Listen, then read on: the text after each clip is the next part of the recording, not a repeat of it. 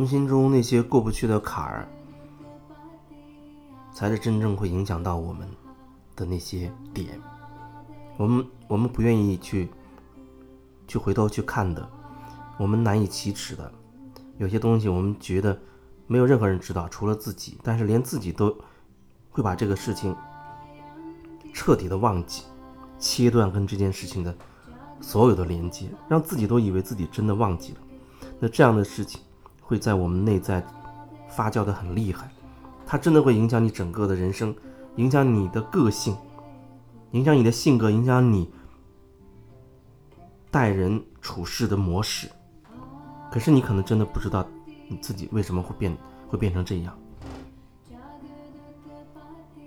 人很微妙，就被那些曾经的点点滴滴所影响而不知道。但是现在你有有机会可以知道到底为什么自己会慢慢变成现在的样子。很多人说我要改变，我不要现在的这个状态，我要变成另外一个样子。很多时候，很多时候都是我们都是带着问题去找一个信任的人啊，觉得他可以协助自己、帮到自己的人。就像我也找过很多人。我觉得他们可以帮到自己一些课程，我觉得他可以真的可以帮到我。一些人、一些老师，我觉得他也可以协助我。那么我去找他，就像很多人，他觉得我可以值得信任，觉得我也可以协助到他、帮到他。那么也会有很多人来找我。你要找到一个你真正有感觉、你愿意相信、交托的人。我说说这个交托。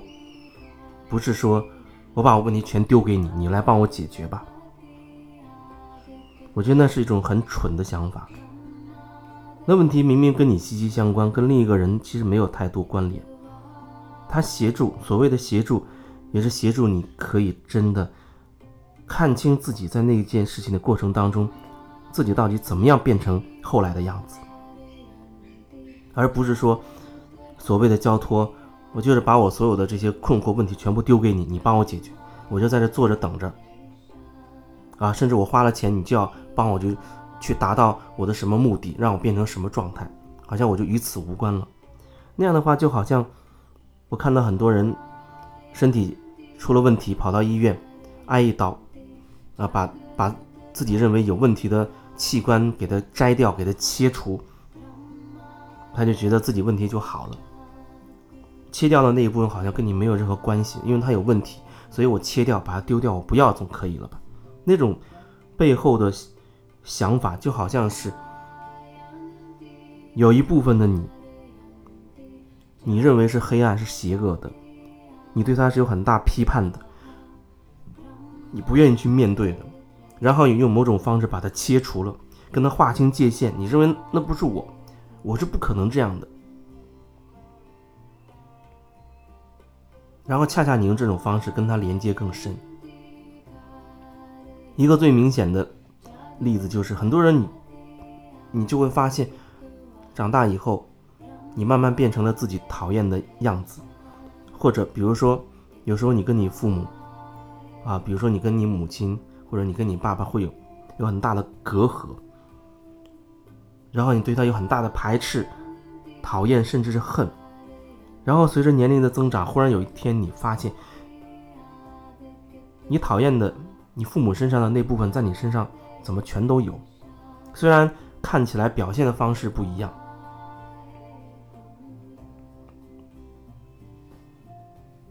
虽然看起来表现的方式不一样，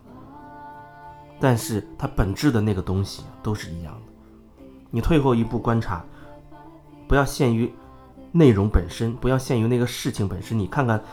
那个状态，你会发现你的状态跟他状态真的是一样的。因为有时候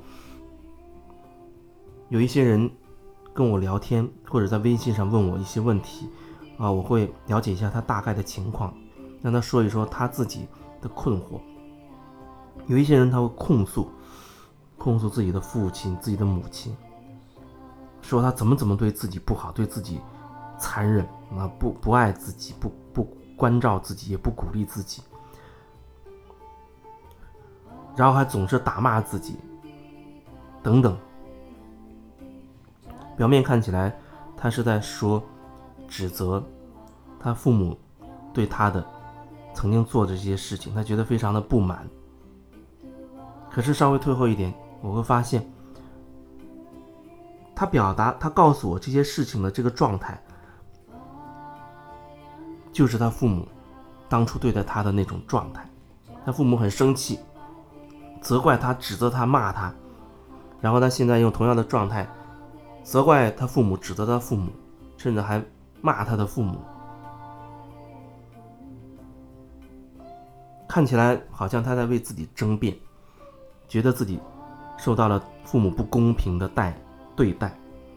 啊，没有得到这个，没有得到那个。可是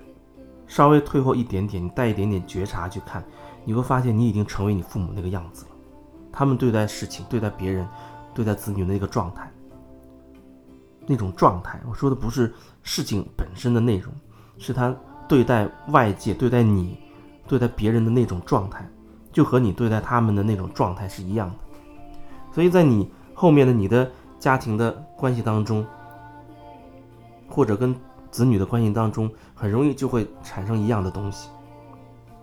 就会发生一样的东西。看起来有人说：“哦，我一定要不要变成我父母的那个样子。”可是恰恰你的这种一定。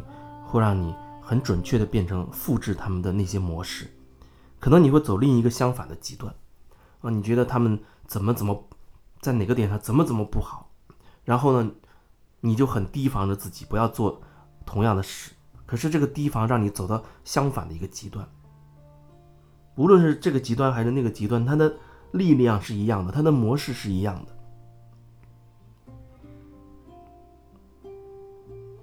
这是需要你留意的地方，不要简单的好像都是别人的错，都是父母的错。你有没有看清楚？有没有看清楚自己是怎么样一点一点被影响，变成现在的样子的？